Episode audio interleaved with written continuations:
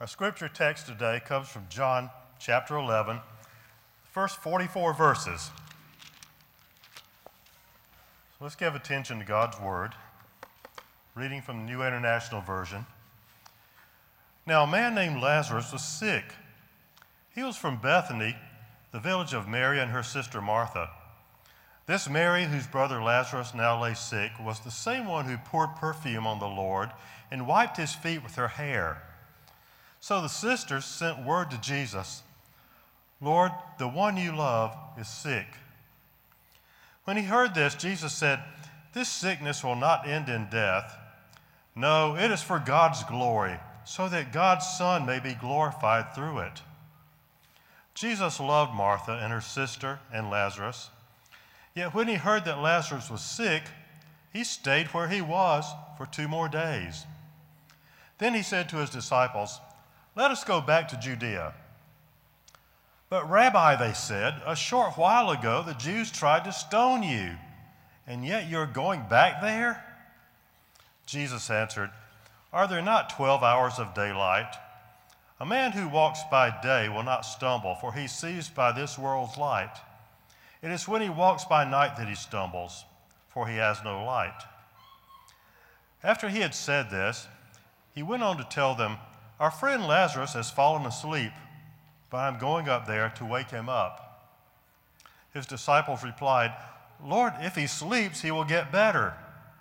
Jesus had been speaking of his death, but his disciples thought he meant natural sleep. So then he told them plainly, Lazarus is dead. And for your sake, I'm glad I was not there, so that you may believe. But let us go to him. Then Thomas, called Didymus, said to the rest of the disciples, Let us also go, that we may die with him.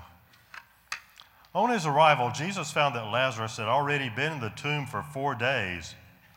Bethany was less than two miles from Jerusalem, and many Jews had come to Martha and Mary to comfort them in the loss of their brother. When Martha heard that Jesus was coming, she went out to meet him, but Mary stayed at home.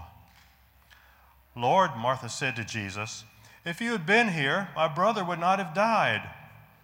But I know that even now God will give you whatever you ask. Jesus said to her, Your brother will rise again. Martha answered, I know he will rise again in the resurrection at the last day. Jesus said to her, I am the resurrection and the life. He who believes in me will live even though he dies and whoever lives and believes in me will never die. Do you believe this? Yes, Lord, she told him. I believe that you are the Christ, the Son of God, who was to come into the world. And after she had said this, she went back and called her sister Mary aside. The teacher is here, she said, and is asking for you. When Mary heard this, she got up quickly and went to him.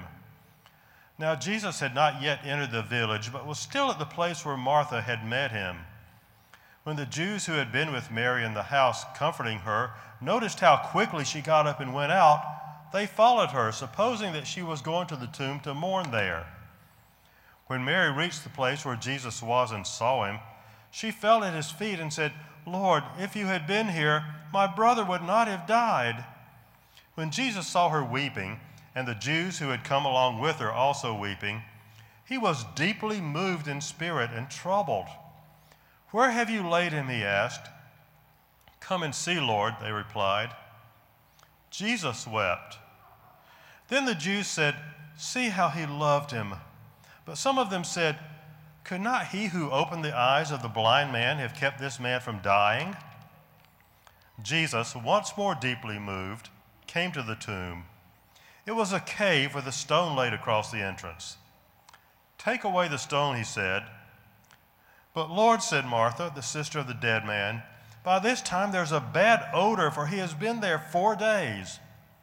Then Jesus said, did I, not, did I not tell you that if you believed, you would see the glory of God? So they took away the stone. Then Jesus looked up and said, Father, I thank you that you have heard me. I knew that you always hear me, but I said this for the benefit of the people standing here, that they may believe that you sent me. When he had said this, Jesus called in a loud voice, Lazarus, come out. The dead man came out, his hands and feet wrapped with strips of linen and a cloth around his face. Jesus said to them, Take off the grave clothes and let him go. Father, we thank you for your holy word. We thank you for this story about the power of the resurrection, the resurrection power of your Son. Now speak to our hearts, speak to us about the most important topic about how we will go to be eternally with you. We pray in Jesus' name. Amen.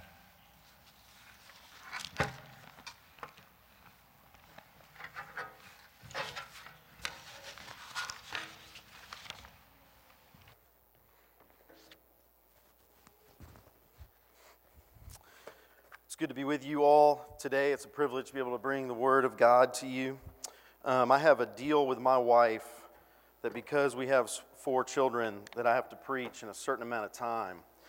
And um, some of you may appreciate that. And when she saw that I was preaching on 44 verses, she looked at me with great excitement and just wondering how I was going to do this in 25 to 27 minutes. And I said, Don't worry, babe. Five minutes a verse, we'll be out of here real fast. So, it's good to be with you guys uh, this morning. It's a privilege to be able to, uh, to be able to join you. Uh, this is one of my favorite texts. It's become a favorite text of mine uh, through the years. And um, I'm trying to figure out what to do my water. We'll do that. And um, it, uh, it's an, I think it's an apt time to think about death as we are living in a world that's filled and consumed at times with disease and death and decay, and it's all around us. Uh, death actually hit our family in a, in a different way that before we moved uh, from Omaha down here that we had to put our dog down. And those of you who have gone through that, I don't mean to uh, minimize other death, uh, but it was an, it's just awful. It's an awful thing to do. And all of a sudden, this, um, this dog, who we loved, who had been with us for 13 years, just been a part of our family, um, and a part of the things uh, that we did, was all of a sudden just gone. And then our kids uh, started asking all kinds of questions about death and about those things. And so I thought, okay, we've just been thinking and talking about death, and I thought about this text this morning and wanted, in the midst of the time that we live in, to be able to consider, uh, to consider this together. Um, I do just kind of want to walk through uh, the passage this morning. I won't take five minutes a verse, I promise you. Um, but it's a great story. and It's a story that most of us are familiar with from, from Sunday school days. But then when you get into the text, um, I think it just jumps out at you of what I love about this text is the humanity that's here in it. And I just love the presentation of who Jesus is um, in this interaction with Martha, with Mary, with the crowd around him, and then with death itself. And so that's what we'll be considering this morning. So if you want to have your Bibles open, I think it'll be helpful as we kind of walk through uh, these 44 verses together. Now, a certain man was ill, Lazarus of Bethany, the village of uh, Mary and her sister Martha. And it was Mary who anointed the Lord with ointment and wiped his feet with her hair, whose brother Lazarus was ill.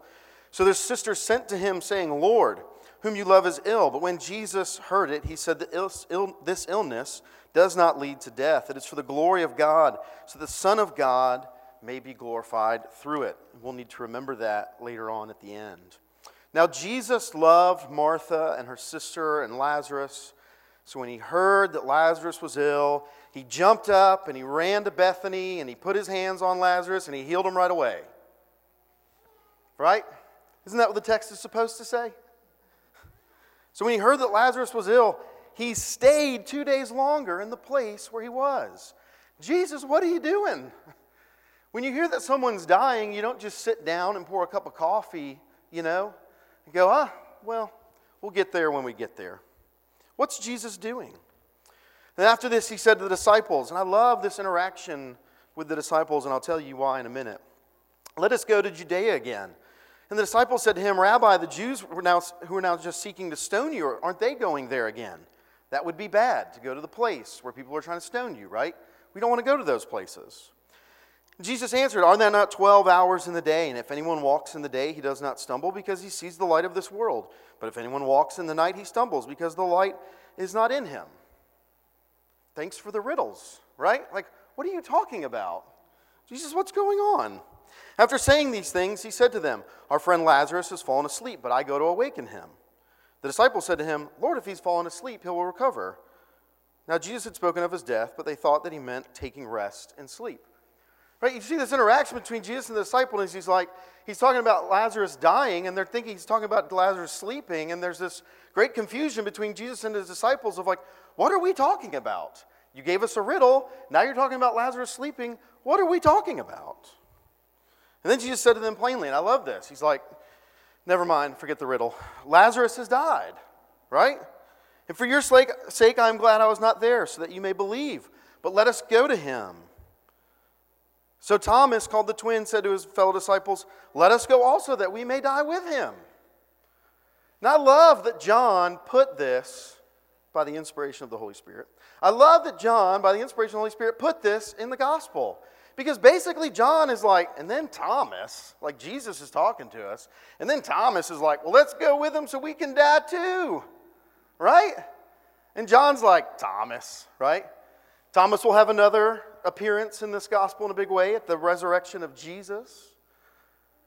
He doesn't bode too well there either, but he does a little better, right? And, and remember about Thomas, I mean, this is Thomas who took, if you take a church history class, this is the Thomas who took the gospel east and we think was martyred for the gospel. And here's Thomas as Jesus is talking about what he's doing and what's happening, trying to keep his disciples informed and you know let them know his mission and his purpose and what's happening, right? And here's Thomas, and the disciples have no idea what's going on. And then Thomas is like, "Well, let's go with him that we can die too." You know, and you just kind of in the, in the scene, you kind of see Jesus like look at him, you know, and then like shake his head like, "We got we to move on. We don't have time to deal with this." Right? It's like this awkward like just leaves there. We, we got to carry on. We got to get on to business. One of the things I hear um, in the news, and in Christian news, whatever that is, is that um, millennials are leaving the church in droves, especially over the last four to eight years, because the church um, says a lot of bad things and Christian leaders say a lot of bad things. And I just want to encourage whether you're a millennial or, which I also love this, a boomer, right? The millennials' response to being called millennials was just to come up with one word that they now address all of you with hey, boomer, right? You guys have heard this, right? And so, whether you're a boomer or a millennial, be encouraged. You ready? Be encouraged. The, the, the church has always been a bunch of bumbling buffoons. Like, be encouraged. As I'm reading this, like, Jesus is like, I have a mission. I'm going to be glorified through it. I'm going to show you what's happening. I'm going to do something marvelous. The disciples have no idea what he's talking about. They have no idea what's going on. And Thomas is ready to go die with him, though that's not what Jesus is talking about at all. And, and the text is just left here like, we got to move on. But John like wanted to highlight that Thomas has no idea what's going on. And just be encouraged, millennials. I'm an oldest of the millennials, so I speak as chief of the millennials. Be encouraged. The church has always been a mess. I said to my wife a couple weeks ago, I said, man, the local church, I was just at RUF staff training. It's like the local church is God's means of using the advancement of his kingdom. And I looked at my wife and I'm like, is it really though? Right? Like the things that we've heard from the church over the last four to eight years, right? You have to vote for Donald Trump or you're not a Christian. Really? You have to vote for Joe Biden or you're not a Christian. Really? This is what I'm left with? This is what y'all are telling me? So be encouraged. The church has always been incompetent and it will continue to be. But notice that it doesn't thwart Jesus' mission. It's not going to thwart what Jesus is doing or how he's going to do it. Let's continue.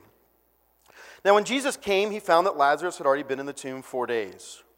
Bethany was near Jerusalem, about two miles off, and many of the Jews had come to Martha and Mary to console them concerning their brother.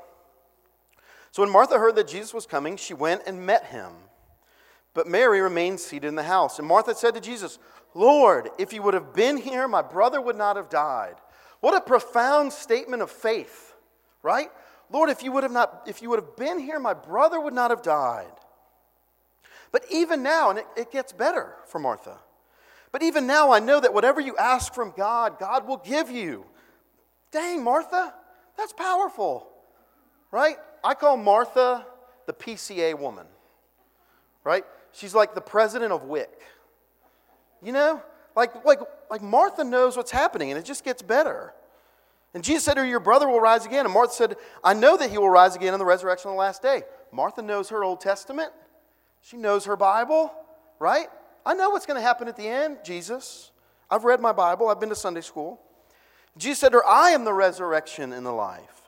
Whoever believes in me, though he die, yet shall he live. And everyone who lives and believes in me shall never die. Do you believe this? And she said to him, Yes, Lord, I believe that you are the Christ, the Son of God, who is coming into the world. And outside of Peter's confession, uh, before the transfiguration in the other Gospels, this is one of the most powerful confessions that we see. That Martha is not just saying, I believe in the Old Testament, and I know what's going to happen on the last day because I've been to Sunday school. But I believe that you are the fulfillment, you are the Messiah, you are the fulfillment of those things in the here and now, and I believe that. And it's like, heck yeah, Martha, bring it, right? Preach, Martha. PCA woman right there. Laying it out there, right? She's on it. Martha is on it. She has theology, she has applied theology, and she has it in the moment, and she has strong confidence and belief and faith in who Jesus is. And it's awesome. But is it enough? Does Martha really get the glory of God? We'll have to see. Verse 28. When she had said this, she went and called her sister Mary, saying in private, The teacher is here and is calling for you. And when she heard it, she rose quickly and went to him. Now, Jesus had not yet come into the village, but was still in the place where Martha had met him. When the Jews who were with her in the house, consoling her, saw Mary rise quickly and go out, they followed her, supposing that she was going to the tomb to weep there. Now, when Mary came to where Jesus was and saw him, she fell at his feet, saying to him, Lord, if you would have been here, my brother would not have died. Same exact words, right? Same exact words. Lord, if you would have been here, my brother would not have died. I think, again, a strong confession of faith, a strong lament. But I call Mary the non denominational woman. She's all emotion, man. She's just living in the moment, right? She's there and she's like, This is what I've got. I'm just putting it out there because lament makes us really uncomfortable as PCA folks, doesn't it? I know it does me. We just went uh, at RUF staff training and they have a time of prayer on the day that you leave. And they went through different uh, uh, areas of prayer, praise, you know, supplication, these kind of things. And then they went to lament. So you had people kind of raising up laments. And it was a powerful five or ten minutes. But then, in the midst of this lament, one guy just shouts, shouts out, How long, O Lord?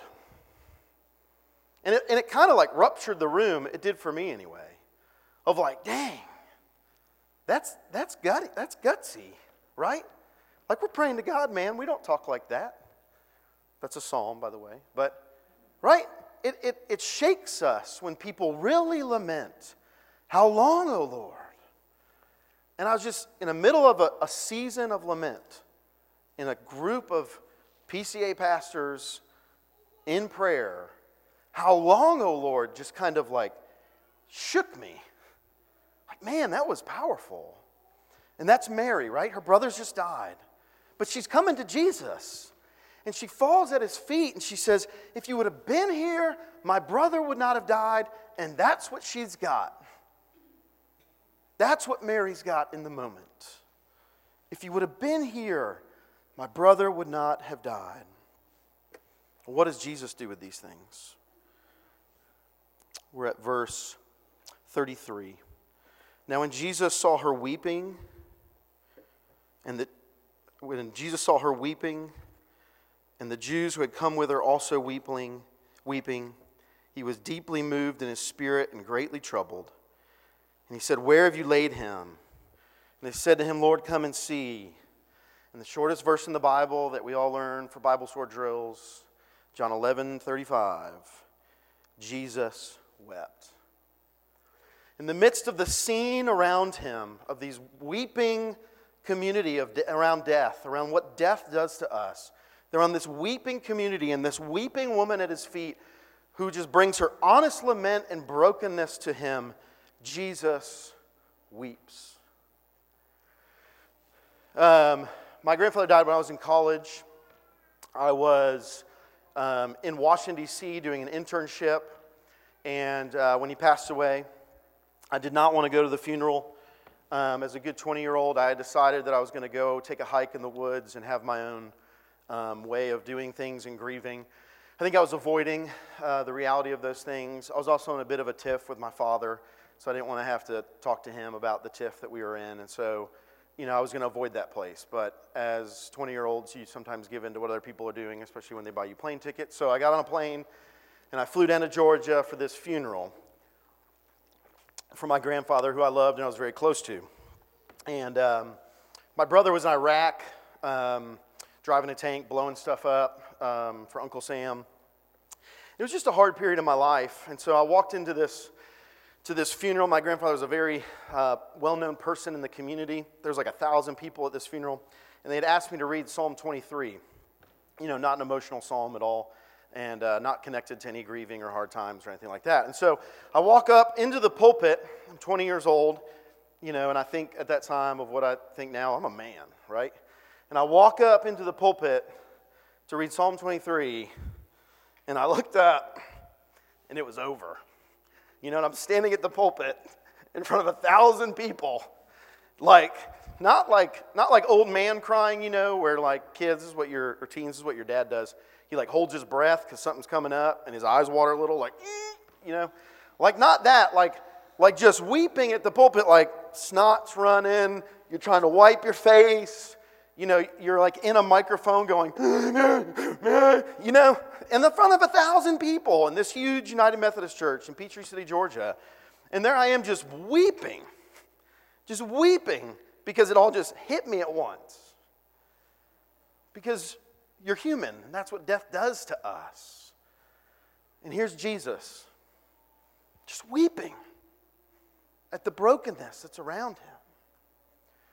But it was in that moment that I looked up and I saw my dad on the front row. Now, like I said, my, you know, my dad, I've seen my dad half cry in my life once when his dad died, and he did that thing where he like holds his breath and your eyes water a little bit, but you're not crying. If I describe to you my dad's emotional uh, capacity, I would describe it as this. He was born in the 1950s and he has a mustache. Okay? Like that's my dad's emotional capacity right there, you know, that he expresses, right? He's born in the 1950s, he has a mustache. That's my dad emotionally.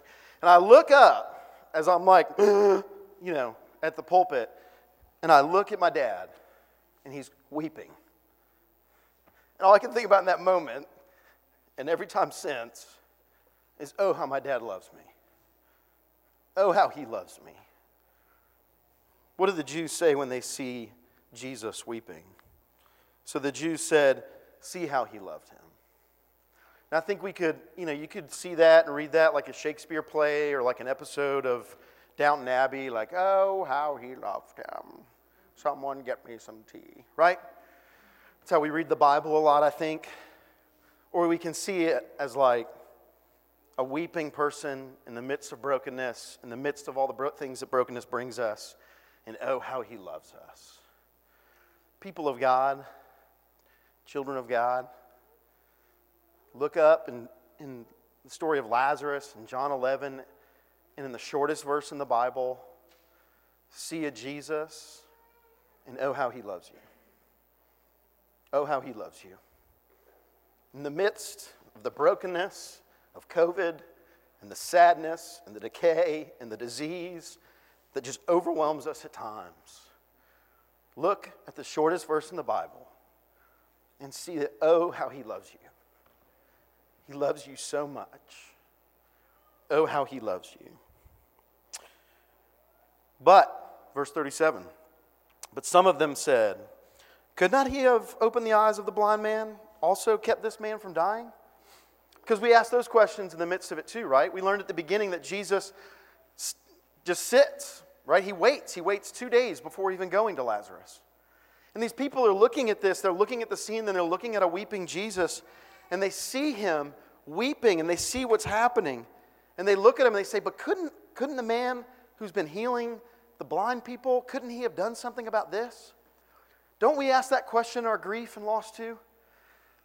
When is Jesus going to come back? That is, that is the question that my second son asks all the time. When's Jesus coming back? I don't know, he hasn't told me. But it's a good question. And it's one we're invited to ask. But isn't that the question we ask in the grief and the loss and death and COVID? Couldn't he do something? Couldn't he have done something? Jesus, why aren't you doing anything? God, what are you doing? How long? Why, why won't you do anything? And those people asked that question too. Then Jesus, deeply moved again, came to the tomb. Uh, I skipped over this, but I want to go back to it real fast. In, in the text where it says above there that Jesus is deeply, in verse 33, that Jesus is deeply moved and greatly troubled, it's really not a great translation in English at all, in any, uh, in any translation. What it really says there is he started snorting like a horse. He started snorting like a horse. Can you imagine that? Can you imagine seeing Jesus just, right? When I, when I read this passage, when I think about this passage, I think about the movie Seabiscuit, where what's the whole deal with Seabiscuit to beat Warhorse or whatever his name was? War Machine, that's a different thing, but something, War something is the other horse, right? And it's the small dude versus the big dude. And what do they say? What does, what does Tobey Maguire say? You got to put him right next to the Warhorse, right? Let him get eye to eye with it, and then you're going to find out what he's made of. And in that moment, as they're racing around the track, it was like game on, right? Game is on. Face to face with Warhorse, and game is on. Face to face with death, game is on for Jesus. And he's angry like a snorting horse at the effects and the brokenness and the fall of death. He's angry like a snorting horse when he comes face to face as he weeps for his people because he loves them, but he's angry and livid at it as well. And so here in verse 38, it says he's deeply moved again. I mean, imagine walking down the road and there's Jesus just like weeping and then, like, what did that look like? I don't know. Go home and talk about what that might have looked like. Like, he's, he's, he's pissed off at death, but he's broken by it. And our question is can he do anything about it? Verse 38 It was a cave, and a stone lay against it. And Jesus said, Take away the stone. And Martha, the Martha of great faith, Martha, the PCA president, Martha, not president, we, she can't do that never mind. Martha, the PCA WIC president, right? Martha, the, the confessor who knows her Sunday school lesson and her theology and her Bible, says, uh, Martha, the sister of the dead man, said to him, Lord, by this time there will be an odor. He's been dead four days. Martha says, Jesus, hold up, man. What are you doing? You don't take away the stone. He's dead four days. It's going to stink. Martha's faith and confession is not big enough for what the glory of God is. PCA women, PCA men, non PCA people, if you're here today, that's fine too. Your faith and your confession is not big enough to match the glory of God. And you're going to be okay with that because about what's about to happen. Jesus said to her, Did I not tell you you believed you'd see the glory of God? What does Jesus say? Step back, woman, watch this. Right? Like, dang, wouldn't it have been great to have been there and watch all this in living color? Step back. You're about to see what I meant by glory. You about to see glory, girl. Step back and look at it. So they took away the stone. Jesus lifted up his eyes. I love this, too, that John puts us in. Father, I thank you. You've heard me. I know that you've always heard me. I say this on account of the people standing around me, that they may believe that you sent me. Great prayer for us. When he had said these things, he cried out with a loud voice, and think about that snorting horse Lazarus, come out. And the man who had died came out, his hands and his feet bound with linen strips, and his face wrapped with a cloth. And Jesus said to them, Unbind him and let him go. Out walks a mummy, right? I've tried to think this week how I would respond to that. I think I, I, would respond to that by being like, I need to go home, sit down, and think about this for a little while. I mean, just imagine that. The tombstones rolled away, and out walks a mummy. And then they unwrap him, and there's Lazarus. And you're just like, dang, that's crazy. The glory of God is mind blowing in that moment. Because Jesus isn't just angry and ticked off at death And He doesn't just hate it, and He doesn't just love you, but He's the power to do something about it. Jesus is the resurrection and the life. Lazarus would die again. That stinks for him. I've always thought about that. Man, he had to die twice. That stinks. There's a man who died and went through death and who was raised who, who did not die again. And that man is Jesus. And in the story of Lazarus and in the story of Jesus' resurrection at the end of the Gospel of John and the end of the other Gospels, Jesus fulfills that he really is who he says he is, that Jesus is the resurrection and the life. Do you believe this? Maybe you're here this morning and you've never publicly professed your faith, you've never stood up and said, I believe this. Maybe this morning, today is the day for you to stand up and say, I believe this. To go home to your parents and say, I believe this. To call an elder or pastor and say, I believe this. I believe this. I believe that Jesus is the resurrection and the life. Because Jesus invites you because he loves you. He invites you into his resurrection into his life. And he's asking you this morning do you believe this story? Is Lazarus a Sunday school story or is it a real story for you? Is it stuck in Sunday school or is it real in the real time and space right now in the midst of COVID? Is the Lazarus story true? Is the resurrection of Jesus true? Is Jesus the resurrection and the life? Do you believe this? If you're here this morning and you've been in Sunday school and you've been in church and you profess faith and you've joined the church and you've been in church your whole life and you said, I do believe this, the glory of God is bigger than your confession and in your faith. Be encouraged. The glory of God is bigger than your confession and it's bigger than your faith. And hasn't COVID tried all of us in those things? Be encouraged this morning. Your Christianity is not about your confession, it matters. Your Christianity is not about the size of your faith, faith matters. Your Christianity is about your Jesus, and that dude's the real deal. He is the resurrection and the life, and put your faith and your hope in that Jesus, in that gospel, and in that good news.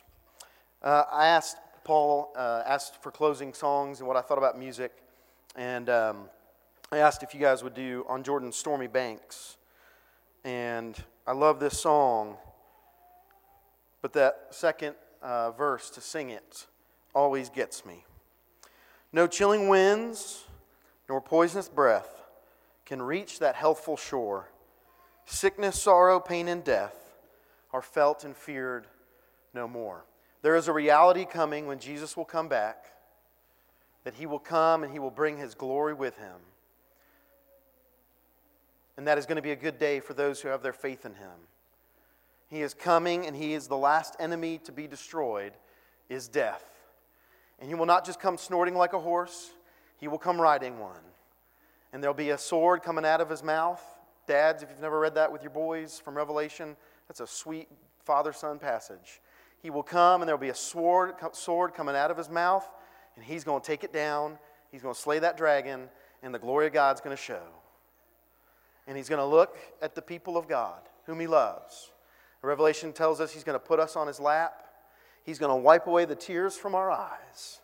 And he's going to say, Child of God, oh, how I love you. I am the resurrection and the life, is what Jesus says to us. Do you believe this? Believe this and believe in this Jesus. Would you pray with me? Jesus, we thank you that you're the resurrection and the life and that you didn't just talk, but you did things. That you raised Lazarus from the dead. And I can't honestly in my mind comprehend that of a mummy walking out and being unwrapped. But Jesus, you are the resurrection and the life, and you give us great hope in that. Help us today to look to you in your glory that you give us a glimpse of in John 11. To see the glory that is going to blow our minds one day, someday. Jesus, we long for that day. We long for death to be dealt with. Just even coming face to face with death over a, a dog dying sent me weeping into a parking lot. And it's just confusing. But you will deal with death, Jesus, when you come back. Father, for those who don't um, believe that this morning, I pray you would show them yourself, you would reveal your glory to them through this passage and personally in their lives, that you are the resurrection and the life. Father, for those of us here who have confessed this and believed this and heard John 11 and have believed it again, would you encourage us that you are way bigger than our confession, that you are way bigger than our faith, that you are the resurrection and the life, that we can put our faith and our hope and our trust in that. That when you come back, you will bring your glory and it will blow our minds. You will wipe away the tears from our eyes because, oh, how you love us. Pray that these things, Jesus, in your name and for your kingdom's sake. Amen.